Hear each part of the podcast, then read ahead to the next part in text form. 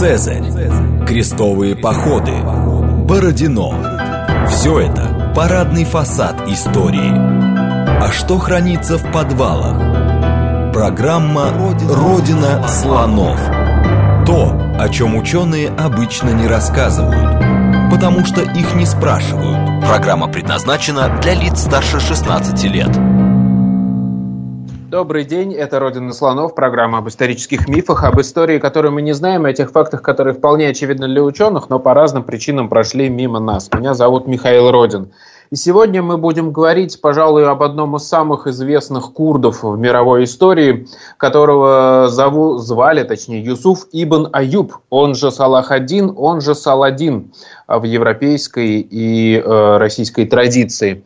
Э, будем пытаться, мы даже будем говорить не столько про его жизнь, сколько о мифе, который потом сложился вокруг этого человека, и попытаемся разобраться, как, а главное, почему мусульманский правитель стал героем европейского эпоса и одним из таких воплощений идеального рыцаря. Рассказывать нам про это будет доктор исторических наук, руководитель Центра исторической антропологии Института всеобщей истории Иран Светлана Игоревна Лучицкая. Добрый день, Светлана Игоревна. Здравствуйте, Михаил. Давайте, наверное, начнем с реальности, что называется. Кто такой Саладин, когда он правил, и какие основные вехи в его жизни мы можем отметить? Ну, вообще очень трудно говорить о Саладине, о Салахадине в отрыве, конечно, от э, э, того политического контекста, от контекста политической истории, потому что на самом деле он совершенно уникальная фигура, и через него прошли какие-то токи э, истории политической мусульманской Востока, поэтому для того, чтобы о нем рассказать, придется все-таки, наверное, обратиться к некоему контексту и к той ситуации на Ближнем Востоке, которая имела место быть в период его правления и в период его жизни. А он, как мы знаем, родился в 1137 году на севере Ирака, в Тикрите. И это начало XII века, это первая половина XII века, и это э, период, когда на Ближнем Востоке уже э, Э, правили крестоносцы. И вот для того, чтобы представить себе, в чем заслуги Саладина и что он, собственно, сделал для мусульман, мы должны посмотреть на Ближний Восток в целом. Так вот, в это время на Ближнем Востоке, в общем, господствовали две силы. Одна из них это шииты, а другая сунниты. И шииты постоянно боролись друг боролись против суннит, это была постоянная борьба шиитов и суннитов. Ну, шиитами это были э, Фатимидский Египет э, с, со столицей в Каире, где правил Фатимидский халиф, а сунниты это были турки-сельджуки, угу. которые сюда пришли из Центральной Азии, они э, завоевали Сирию, Палестину, Ливан и воспользовались слабостью аббасидского халифата – и потом приняли ислам в суннитской версии. И они правили здесь, как слуги багдадского халифа. И вот когда пришли крестоносцы, то Сельджукская империя в этот момент как раз распадалась. И шла постоянная такая династическая грызня. Все местные правители, будь то в Алеппо, в Дамаске, все были родственниками, все были членами большого клана. И поэтому мусуль, мус, мусульмане переживали такой период раздробленности. И э, этот фактор очень э, умело использовали крестоносцы, которые э, очень быстро завоевали многие города и крепости и смогли на этой, этих землях основать свои государства, главным из которых стало Иерусалимское королевство. И вот на самом деле поначалу сопротивление новым пришельцам, новым Э, завоевателям, крестоносцам э, на Ближнем Востоке было довольно слабым. Э, вообще мы даже не знаем никаких откликов на эти события, но постепенно первые такие идеи вооруженной борьбы, они стали прокладывать себе дорогу. И тут нужно, нужно вспомнить о таком суннитском ученом, сунните из мечети Дамаска, Аль-Сулами, который первым, наверное, призвал мусульман к борьбе, к священной борьбе против крестоносцев. Вот этот ученый Аль-Сулами, он написал трактат, э, книгу джихада, в которой он очень хорошо показал, что на самом деле крестоносцы это очень надолго, что мусульманско-христианский конфликт идет не только на Ближнем Востоке, он есть на мусульманской Сицилии, он есть в Испании, и Аль-Сулами призывал к джихаду. Но надо понимать, что джихад для мусульман это не только военная деятельность, это также усердие на пути к Аллаху, то есть это благочестивое поведение. И вот Аль-Сулами говорил о таком внутреннем джихаде, который тоже необходим для ведения священной войны. И поначалу его призывы никакого отклика не получали. Но, в общем, спорадически происходили какие-то восстания – и в результате было довольно много беженцев из этого Иерусалимского королевства, которые основали крестоносцы.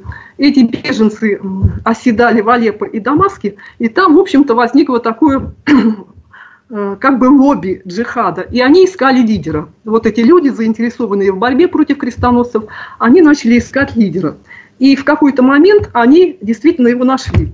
Таким первым серьезным лидером мусульман, которые призывали к священной войне против крестоносцев, стал некий э, турок Сельджук, сельджукский военачальник Занги, который правил в Масуле и Алеппо, и он же стал основателем династии Зангидов, с которой как раз будет очень тесно связана вся семья Саладина.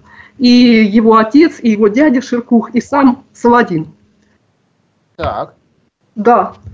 И и вот Занки как раз был первым э, сельджукским правителем, который э, использовал, стал использовать идеи джихада для борьбы крестоносцев. Но он, конечно, и об, пытался объединить Сирию и Месопотамию, он э, пытался завоевать Дамаск, но все-таки он был первым правителем, который нанес крестоносцам довольно э, решительное поражение. Это была битва 1144 года, во время которой он взял Эдессу, это графство крестоносцев. И, кстати, вот это событие как раз послужило поводом для второго крестового похода. И при этом Занги не только сражался против крестоносцев, но он также занимался духовной деятельностью. То есть он возрождал медресе, он создавал ханаки, это такие что-то вроде христианских монастырей, э, суфийские обители. То есть вот эти идеи, которые прозвучали в трактате Аль-Сулами, они начинают постепенно притворяться в жизнь. И вот это дело джихада продолжил сын, э, сын Занги, Нураддин, э, который тоже вел войну против крестоносцев и которому удалось присоединить Дамаск. Э, вот надо сказать, что в это время семья Саладина уже оказалась при дворе Дамаска. И Нураддину удалось сделать этот город настоящим таким мусульманским интеллектуальным центром. Там жило очень много теологов, ученых. Они занимались изучением Корана, э, собирали хадисы от джихади. И, в общем, там, так сказать, ковались планы исламского единства. Э, ну и вот поскольку Нурадин уже объединил Дамаск и Алеппо, и объединил Сирию, в общем, закономерно встал вопрос о завоевании Египта. Э, кстати, здесь есть такая проблема – когда мы рассматриваем деятельность зангидов, то создается некое ложное впечатление, что вот они так передавали знамя джихада из рук в руки, и волна джихада постепенно, постоянно нарастала. Э, но на самом деле было все намного сложнее, потому что зачастую они столько же времени тратили на борьбу со своими единоверцами, сколько они тратили на борьбу с крестоносцами. И вот Нурадин как раз он объединил Сирию и пытался присоединить к Сирии Египет. Но на самом деле вот эти его шаги представляли серьезную угрозу для крестоносцев, потому что объединение Сирии и Египет могло бы создать такое мощное государство, которое бы противостояло крестоносцам. Но тут важно отметить, да, что арабский мир был не един, и там внутри были сложные э, противоречивые течения исламские, да, и их еще нужно было всех объединить. Вот, ну, как бы этот да. процесс мы сейчас описываем, да, вкратце? Да, да, ну вот я уже говорила, да. что весь мир мусульманский был раскован на шиитов и суннитов, угу. и шиитский Египет враждовал э, с э, турками-сельджуками. Но шиитский Египет э, еще и был очень желанной добычей для Иерусалимского королевства. И ну, вообще надо понимать, что такое был Египет в середине XII века. Это сказочно богатая страна. Кстати, она описана в хронике Гийома Тирского. Это такой был придворный историограф э, при иерусалимских королей, и он описал посольство крестоносцев э, к визирю египетскому. И он описывает роскошные дворцы, э, пышные, пышные палаты, груды драгоценных металлов. Это действительно очень богатая страна. И на нее претендовали как крестоносцы, так и турки-сельджуки. А правил в это время в Египте при малолетнем халифе Алядиде – такой довольно слабый правитель, визирь Шавар, который, в общем-то, был игрушкой в руках э, политических партий, его туда посадил на престол как раз Нураддин, а тот потом заключил союз с крестоносцами и, в общем, платил в их пользу баснословную дань. И поэтому египетское общество было расколото – одни, так сказать, склонялись к союзу с Иерусалимским королевством, с крестоносцами, а другие с большой надеждой взирали на Дамаск и Нураддина. И вот э, Нураддину удалось захватить Египет, присоединить шиитский Египет и помешать амбициям крестоносцев. Но плодами победы он уже не сумел воспользоваться. Э, Нураддин послал в Египет армию турок, и вот эту армию возглавлял Ширкух. Ширкух был курдом, он был полководцем из клана Аюбов, и с ним вместе был его 21-летний племянник. Это как раз и есть Юсуф ибн Аюб. Угу. Это в будущем Салах... Салахадин, да. Да, угу. вот он впервые, так сказать, появляется на политической сцене. И, в общем, что о нем известно? на самом деле достаточно мало, и те сведения, которые мы можем почерпнуть о его жизни, о его деятельности – они содержатся в биографии, которую составил его секретарь и его соратник Бага-1. И вот э, то, что мы знаем о Саладине, это все сведения из этого сочинения. И э, Бага-1, он на самом деле написал такое настоящее житие святого, потому что он там составил некий каталог добродетелей э, Юсуфа ибн Аюба, и на первом месте у него было благочестие. И действительно известно, что будущий Саладин – был человеком довольно религиозным, у него даже какие-то откровения были религиозные, и он был одержим идеей джихада. Э, для него была нестерпимой та мысль, что Иерусалим, который является священным городом мусульман, находится в руках иноверцев. Но Бага-1 описывает многие его другие качества, которые потом приобрели такой легендарный характер – он говорит о его щедрости, о его великодушии, о его человечности и, в общем, потом иллюстрирует все его качества вот разными историями из его жизни.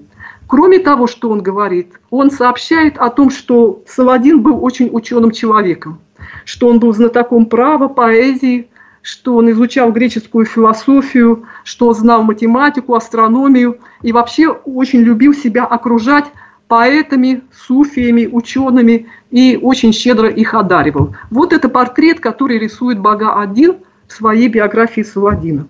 Угу. Совершенно очевидно, что, судя даже по этим строкам из этого сочинения, у, у Саладина не было какой-то явно выраженной склонности к военной деятельности.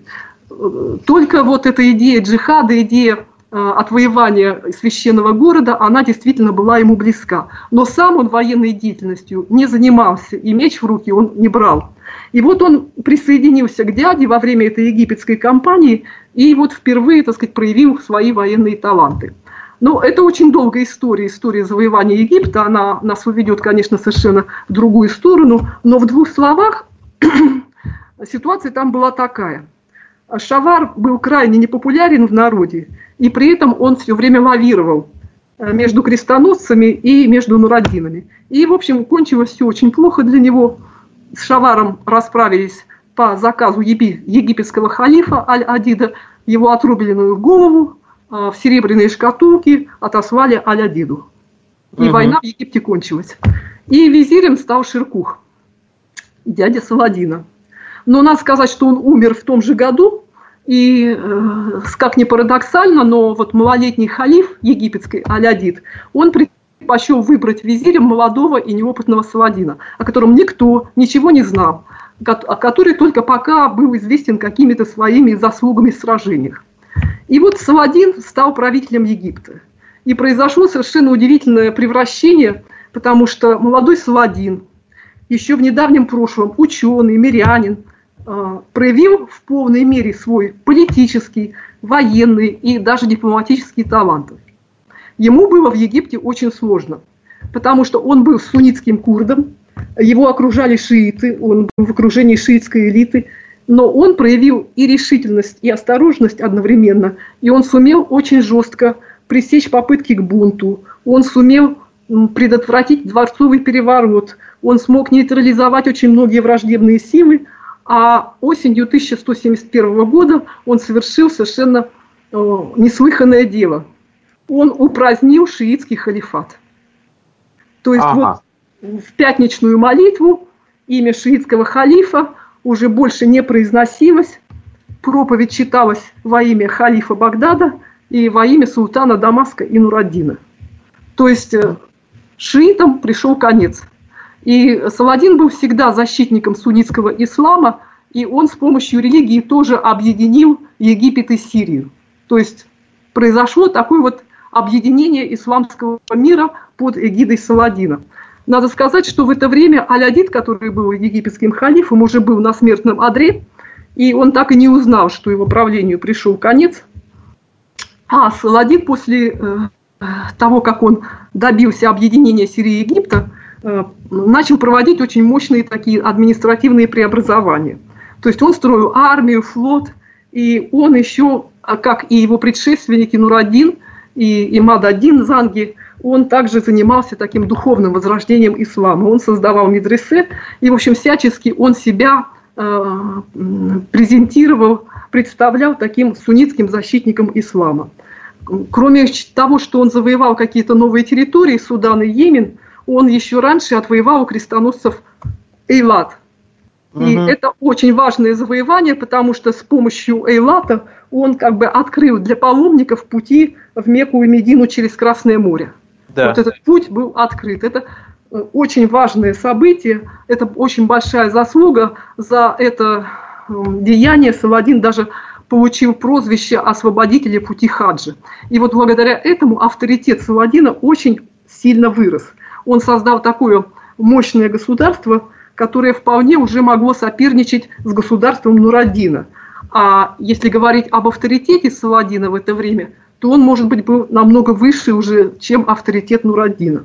Поэтому в это время официально Нураддин еще был пока э, как бы сюзереном э, Саладина. Саладин проявлял по отношению к нему лояльность, но у них уже были очень сложные и напряженные отношения. И Нураддину не нравилось, что Саладин так э, свободно распоряжается э, всеми ресурсами Египта.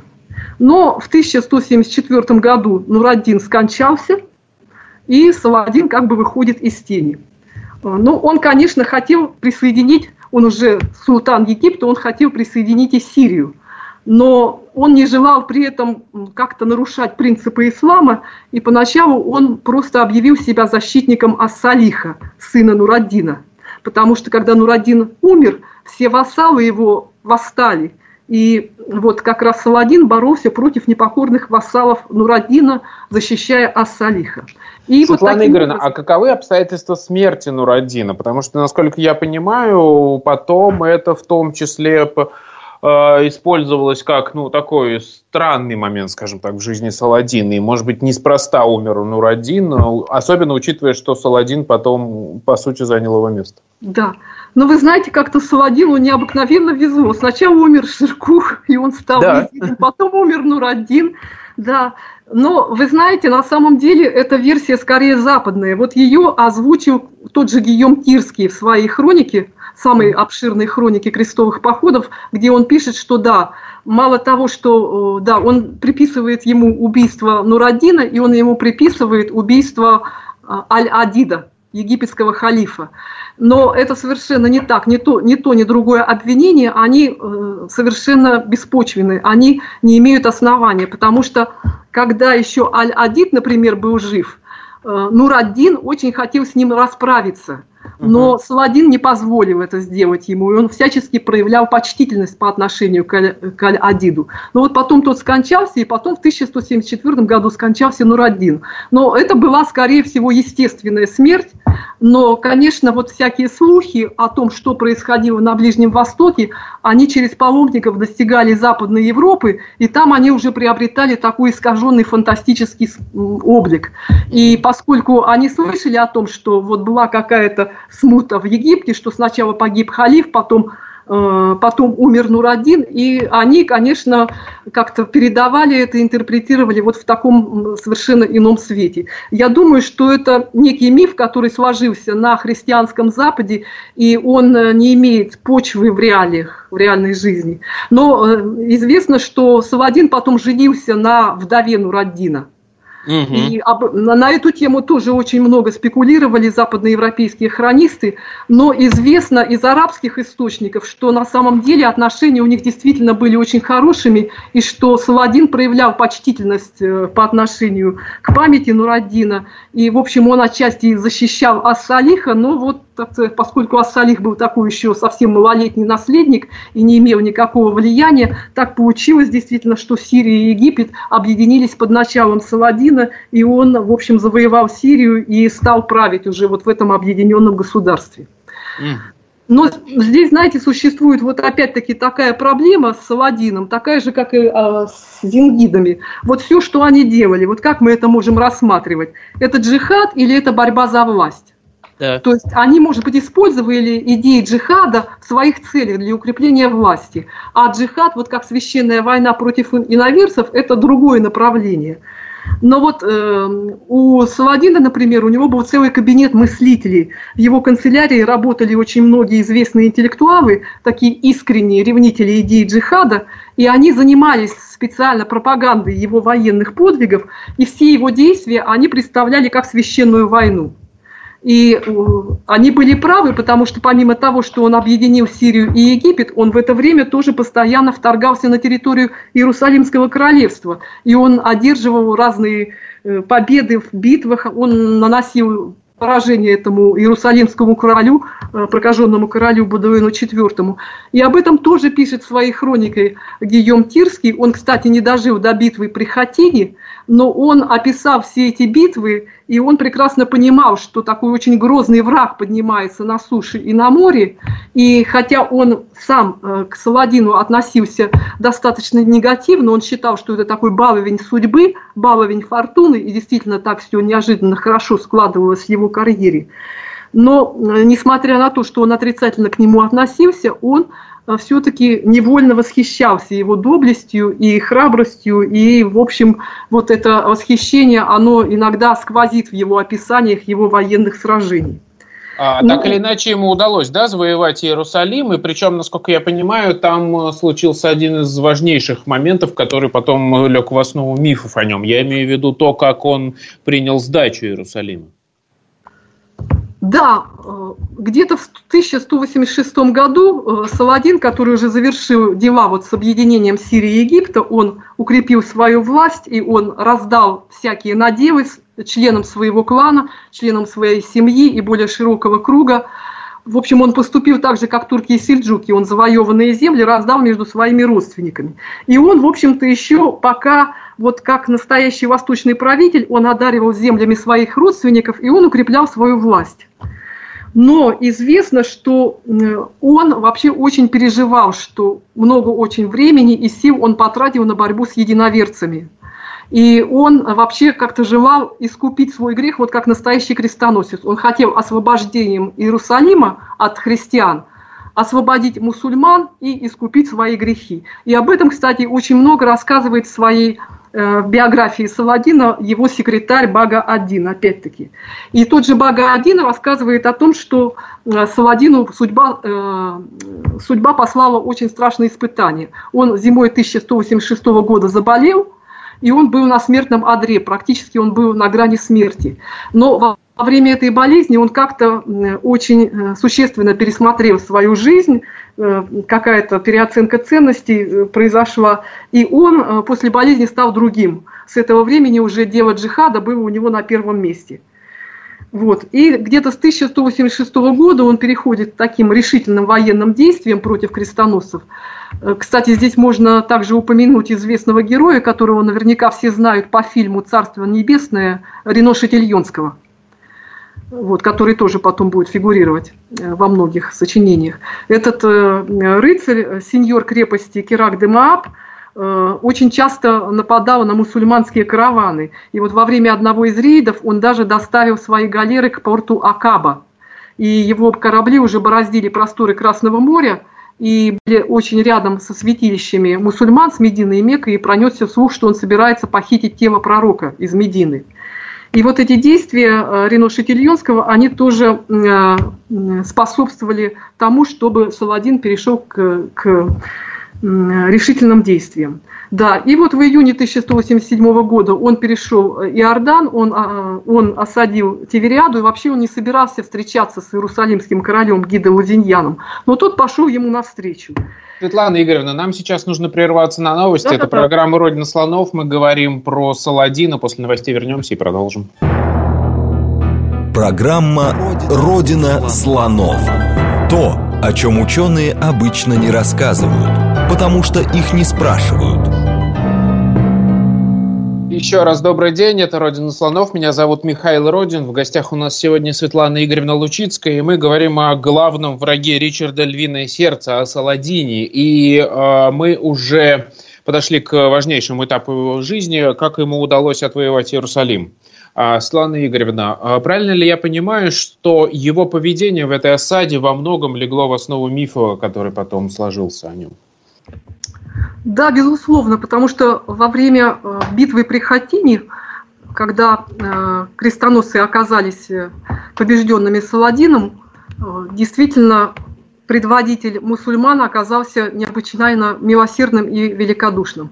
В битве при Хатине он захватил в плен иерусалимского короля, самых главных христианских вождей, магистров ордена тамплиеров и госпитальеров – цвет французского рыцарства, он захватил честной крест, и он э, потом уже смог э, очень быстро завоевать многие города и приблизиться к Иерусалиму. И вот следующая его победа после битвы при Хатине – это завоевание Иерусалима 2 октября 1187 года. И вот э, надо сказать, что историки очень любят э, сопоставлять завоевание Иерусалима христианами в 1099 году, когда город буквально был потоплен в крови, и отвоевание относительно мирное и бескровное в 1187. Действительно, Саладин отпустил э, пленников христианских за ничтожный выкуп. Он разрешил всем жителям Иерусалима за очень такую скромную сумму выкупиться и покинуть Иерусалим. И он был очень тронут слезами э, дам знатных, которые пришли к нему рассказывать о том, что их мужья погибли в сражениях или томятся в христианском, в мусульманском плену, и он некоторым вообще разрешил даже без всякого выкупа покинуть Иерусалим. То есть э, он действительно проявил такое необыкновенное великодушие, и отпустил христианских пленников. Скажем, короля Гида Лузиньяна он вообще отпустил под честное слово, э, и тот ему обещал никогда больше не воевать против мусульман, а Гида Лузиньян тут же отправился под Акру и начал очередные э, военные действия. И, конечно, вот это его великодушное поведение, оно оказалось очень таким важным сюжетом последующих э, э, сочинений о э, крестовых походах, об этой битве, о взятии Иерусалима, и Саладин выглядел как таким образцом великодушия, образцом милосердия. Хотя на самом деле ситуация там была намного сложнее, потому что он также опасался, что мирное взятие Иерусалима может как-то повредить его имиджу борца джихада, но тем не менее он не уступил просьбам своих соратников и пощадил христианских пленников. Вот.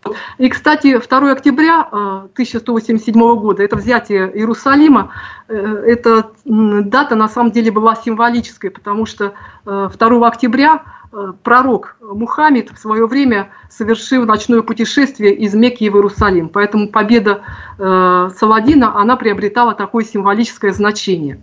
Вот. Но и э, теперь можно поговорить о том, как вот все эти события, битва при Хатине и завоевание Иерусалима, как они отозвались на Западе, что думали об этом на Западе. Вот мне кажется, что настало время об этом немножко сказать. Да. Уже осенью 1187 года вести о битве при и вести о взятии Иерусалима донеслись до Запада. Э, надо сказать, что первой реакцией на эти события была була папы Григория VIII, который уже призывал к новому крестовому походу. Но надо сказать, что все папские булы написаны очень сочным, красочным языком, но вот эта була, наверное, самая выразительная из всех. И она, она выдержана, так сказать, в стилистике и в духе плача Иеремии она даже начинается теми же словами, что и книга ветхозаветного пророка.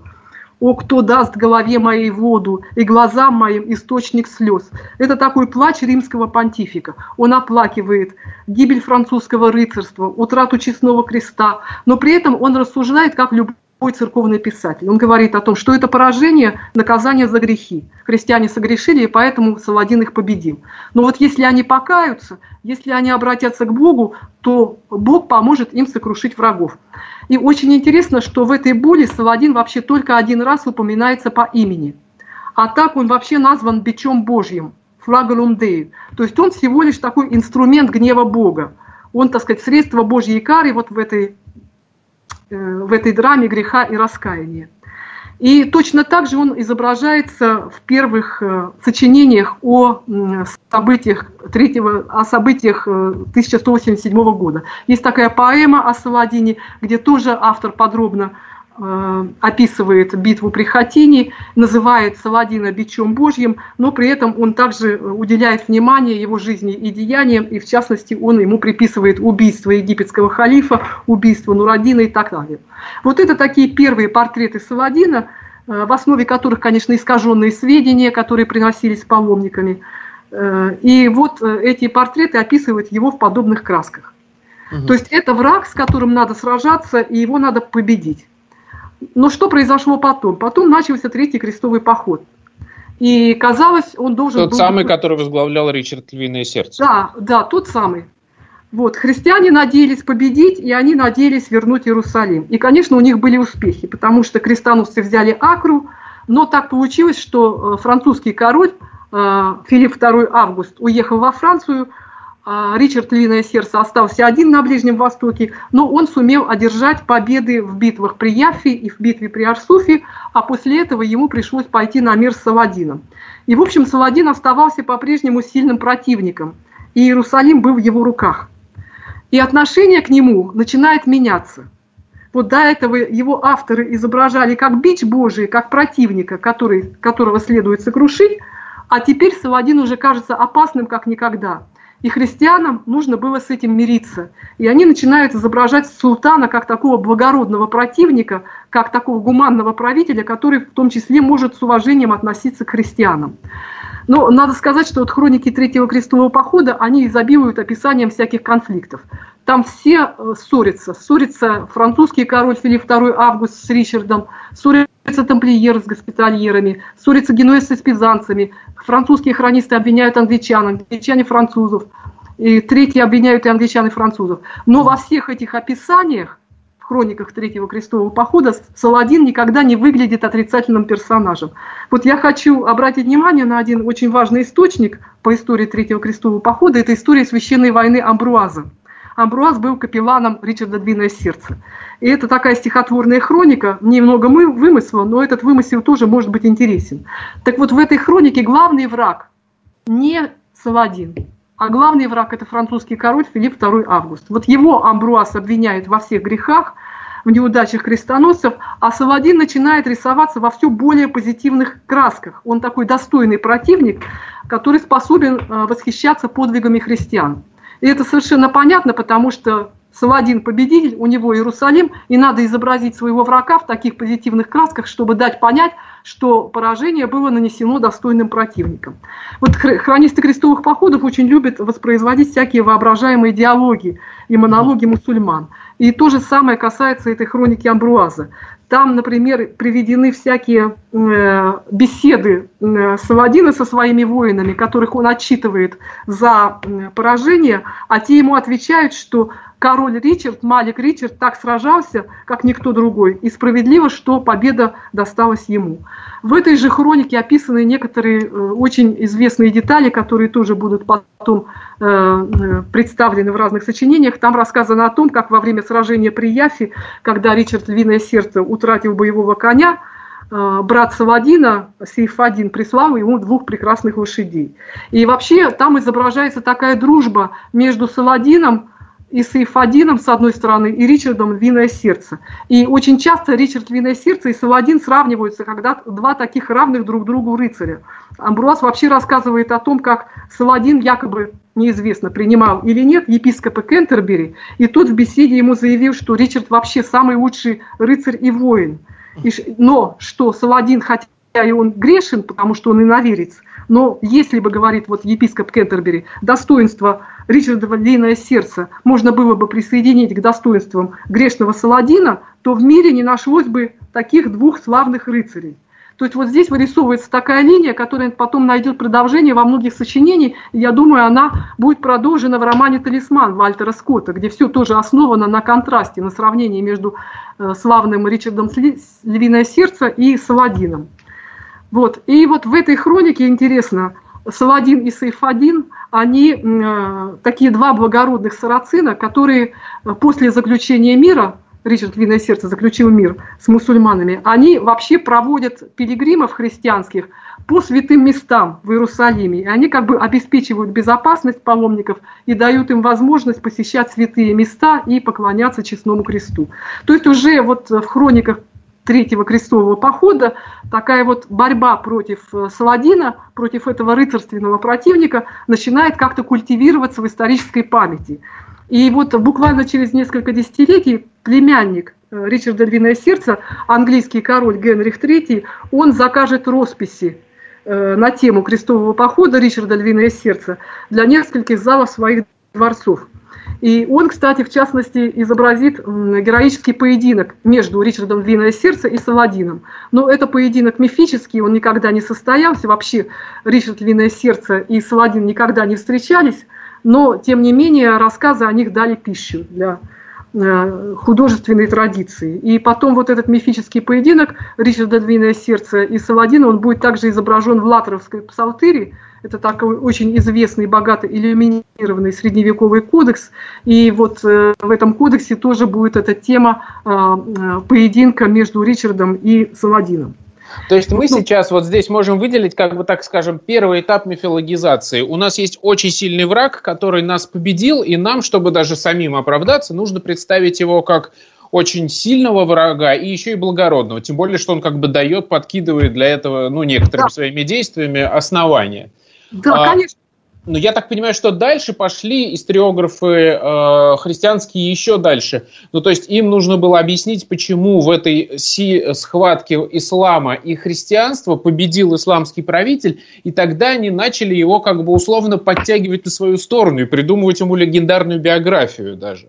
Вот, мне кажется, про это стоит поговорить. Я, я думаю, что вы совершенно правы. Вот вся эта идеализация Саладина, она, конечно, связана была с тем, чтобы объяснить э, поражение крестоносцев. Угу. Им нужно было как-то изжить вот этот свой травматический опыт. Да?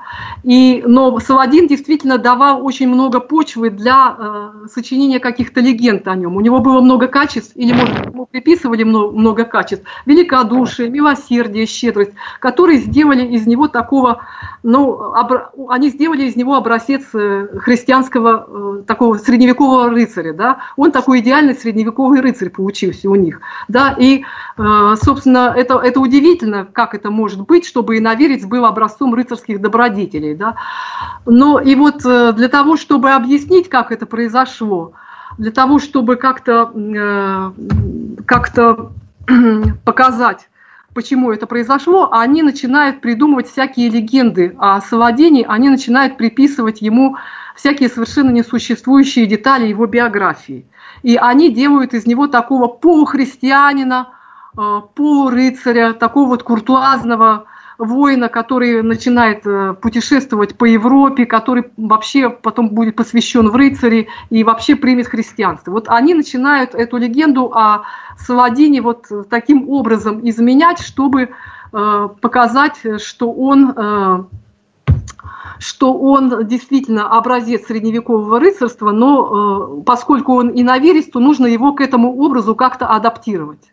Угу. Вот.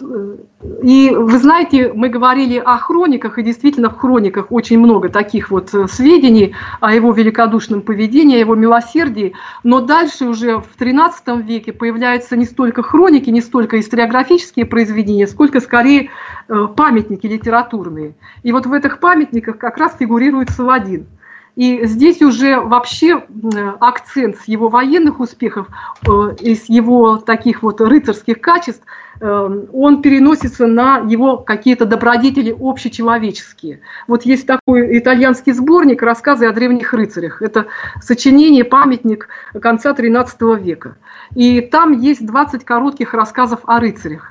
И в число рыцарей туда включены, кстати, и античные герои. Там есть Агамемнон, там есть Сципион. Uh-huh. И удивительным образом там также оказывается, э, э, оказывается Саладин потому что, видимо, Саладин, как и эти античные герои, он следует какому-то такому универсальному кодексу рыцарственности, да, э, то есть он воспринимается как такое воплощение справедливости, чести и великодушия. И вот любопытно, что 5 из 20 новелл этого сочинения, они посвящены как раз Саладину. Угу. Вот он становится, как и античные герои, образцом рыцарственности в таком широком смысле. И он там изображается как идеальный восточный правитель, который каждый день совещается со своими мудрецами, чтобы не, не совершить чего-то несправедливого. Он делает добрые дела, он внимателен своим подданным, и он не терпит всякой неправды. А другой очень важный сборник, который тоже появляется в XIII веке, это так называемые рассказы римского министреля. Это очень интересный памятник. Надо сказать, что это вообще главное чтиво для средневековых людей по истории. То есть вот средневековые люди, которые интересовались э, жизнью королей, событиями прошлого, они, как правило, обращались к рассказам римского министреля. И я хочу его специально рекламировать, потому что скоро выйдет перевод этого памятника на русском языке. И вот в этом сочинении э, есть некий персонаж, король Акры, который беседует с дядей Саладина. И вот дядя Саладина, ну, очевидно, имеется в виду Ширкух, дядя Саладина рассказывает о его подвигах. И здесь уже Саладин не просто рыцарь, не просто воин, он вообще очень добродетельный человек, который начинает интересоваться институтом христианского рыцарства. И вот в одном из этих рассказов, который передает дядя Саладина, а, повествуется о том, как Саладин, услышав о том, что а, госпитальеры, орден госпитальеров очень много занимается благотворительностью и э, никогда ни в чем не отказывает своим визитерам, он решает проверить эти рассказы, и он под видом больного паломника проникает в их орден. И он убеждается в том, что слухи справедливы, что Саладины действительно принимают любого паломника. И он издает хартию в пользу ордена и обещает посылать госпитальерам каждый год тысячу золотых бизантов. То есть угу. вот враги в крестовом походе становятся такими друзьями, они восхищаются друг другом.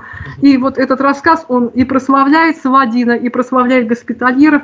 И Саладин, что очень важно, он постепенно становится в этих сочинениях так, таким образцом универсальной модели. Но поскольку он иноверец, то он образец такой нехристианской модели, морали получается, да? И значит, ну, это какой-то вызов церкви, в общем-то, да? Э, он вообще в этих рассказах иногда когда наказывает христиан за их жадность. Там есть э, сюжет о некой маркизе Цезарии, который не платил жалования воинам, складывал деньги в сундуках и тем истощил свой город. И этот город потом захватывает Саладин и восстанавливает справедливость, раздает деньги, спрятанные в сундуках воинам. То есть он становится такой нехристианской моделью добродетели, он справедлив, он толерантен, он щедр и, в общем, он такой идеальный восточный государь. А в какой а момент дальше... появляется легенда вообще о том, что он чуть ли не тайный христианин был, и якобы тайно принимал это христианство и даже был бастардом, то есть незаконно рожденным потомком э, кого-то из европейских монархов? Да. Я думаю, что здесь вот э, сначала была вот эта тенденция изобразить его как идеального восточного государя, угу. а потом вот они пытались, писатели средневековые, вписать его в рамки какой-то, ну, хорошо знакомой им куртуазной рыцарской модели. Они желали его как-то ассимилировать. Поэтому в некоторых сочинениях он э, вообще э, становится таким настоящим христианским рыцарем. Он путешествует по Европе, он говорит по-итальянски и по-французски, он участвует в рыцарских турнирах, и он даже влюбляется в христианских дам. Вот у того же Министреля там есть сюжет, как будто э, Ричард, простите, как будто бы Саладин встретился с Элеонорой Аквитанской во время второго крестового похода, и Элеонора Аквитанская, значит, испытывала к нему большую симпатию и вообще собиралась бежать к нему от Людовика VII. Но второй крестовый поход Саладину еще только 10 лет. Но ага. Министреля совершенно не интересует. Ему главное что? Ему главное изобразить Саладина таким куртуазным рыцарем, одним из наших. Вот. Но и этой же цели служат многочисленные произведения XIV века. Это итальянские новеллы, это второй цикл крестового похода романа Саладини, где повествуется о, путешествии Саладина в Европу. И там он э, инкогнито прибывает в Европу с тем, чтобы посмотреть, как христиане готовятся к крестовому походу. Надо сказать, что потом этот сюжет появится тоже в Декамероне Бокаччо. Там в десятый день как раз один персонаж рассказывает о таком путешествии Саладина под видом купца, которого встречает павийский дворянин, его принимает радушно, а потом он уже э, отправляется в крестовый поход, этот дворянин, и оказывается пленником Саладина. То есть здесь вот эта вот тема плена христианского пленника Саладина, она постоянно присутствует в средневековой литературе и историографии, потому что, в принципе, оказывается, что быть пленником Саладина – это почетно, это престижно. Угу. Вот. И вот во всех этих рассказах Саладин как бы и прославляется, и ассимилируется. И в конце концов он выражает желание стать христианским рыцарем. И есть такой очень интересный памятник, который э, называется Орден рыцарства. Это памятник 13 века. Это очень важный для историков источник, в котором подробнейшим образом описан ритуал посвящения. И вот удивительным образом об этом обряде мы узнаем из уст христианского пленника Саладина, Гуга Тевериадского. Этот Гуга Тевериадский хотел выкупиться из плена, но э, Саладин сказал ему, что он соглашается на это только при одном условии – если пленник посвятит его в рыцари по христианскому ритуалу. Ну и после каких-то колебаний Гуга Тевериадский соглашается, и он начинает объяснять Саладину символику ритуала. Вот он объясняет э, э, иноверцу, что такое рыцарский ритуал, что значит там ванна перед облачением – это купильная крещаль, крещаль что пурпур – это э, символ крови, проливаемой за церкви и так далее, и так далее. В общем, автор текста выбирает Саладина в качестве новиции. Вот зачем он это делает? Мне кажется, здесь есть две причины. С одной стороны, он желает таким образом подчеркнуть огромное значение ритуала – посвящение в рыцари. Потому что если такой великий человек, как Саладин, хочет стать христианским рыцарем, угу. значит, это какая-то ну, великая вещь. А еще другой мотив очень интересно. Саладин иноверец. И значит, для его посвящения не нужно присутствие церкви. То есть вот в этом ритуале, описанном в памятнике «Рыцарский орден», священника нет. Вот угу. как это обычно бывало при священника, нет священника, нет призывов защищать церковь, нет вот этих обычных элементов. И ритуал таким образом становится таким мирским. То есть оказывается, что рыцарский кодекс чести, в общем-то, древнее, чем моральный кодекс церкви. То есть здесь какая-то косвенная критика церкви появляется, вот что интересно. Но поскольку Саладин уже стал рыцарем, почему бы ему не приписать французское происхождение? И вот следующий шаг, он включается во французскую знать. И оказывается, некая французская дама, его матушка, некая дама из Пантью, и есть цикл, целый цикл рассказов, там есть и рассказы о паломничестве, о кораблекрушении, о пленении, и все кончается тем, что мусульманский правитель берет пленницу э, замуж – и от этого союза происходит Саладин. И вот довольно поздно, уже в XIV веке, появляется этот мотив, о котором вы упомянули. Это обращение его в христианстве. Здесь на самом деле есть две тенденции. С одной стороны, он испытывает тайную симпатию христианства, а с другой стороны, его отталкивает жадность продажных христианских священников. И вот у, у Рейнского министреля у него есть э, сюжет – когда Саладин на смертном одре обращается к христианству. Как он это делает? Он просто приглашает слугу, который дает ему серебряный кувшин с водой, он эту воду опрокидывает на себя, э, делает крест и что-то бормочет по-французски. Это рассказывает дядюшка Саладина. То есть он обратился в христианство. Все. Угу. То есть получается так, что он, будучи рыцарем, а рыцарская мораль, в общем, в средние века восходит к христианству, он может обойтись без священников.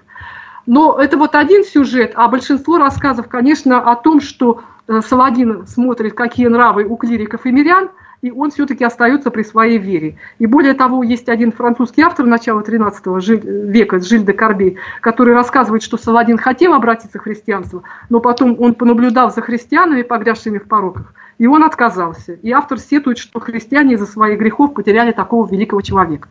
То есть Прекрасно. Саладин становится таким антиклери антиклерикальным орудием э, в руках многих авторов. Есть много сочинений, где он вообще проявляет толерантность. Ну и самое, наверное, известное, это вот притча о трех перстнях, где Савадина спрашивает еврея, какая религия лучше, а тот рассказывает о богатом человеке, у которого был перстень, и каждый из трех его сыновей желал им завладеть.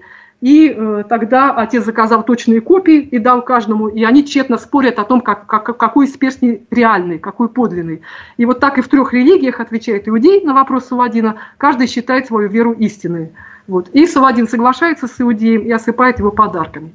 Вот. Но, э, наверное... Светлана самое... Игоревна, да? я к сожалению, нам придется заканчивать, потому что у нас заканчивается время, но в целом я считаю, что мы разобрались и мы показали, как э, Саладин из врага превратился в, собственно, в христианского героя, воплощение рыцарства. И мы объяснили механизмы, да, почему это происходит, и почему его начали делать своим, и как бы перетянули на свою сторону, и даже вот, как мы видим, уже он стал э, как бы участвовать, фигурально выражаясь, во внутри такой христианской борьбе. Спасибо. Спасибо вам огромное. Это была программа «Родина слонов». Меня зовут Михаил Родин. До новых встреч. Пока.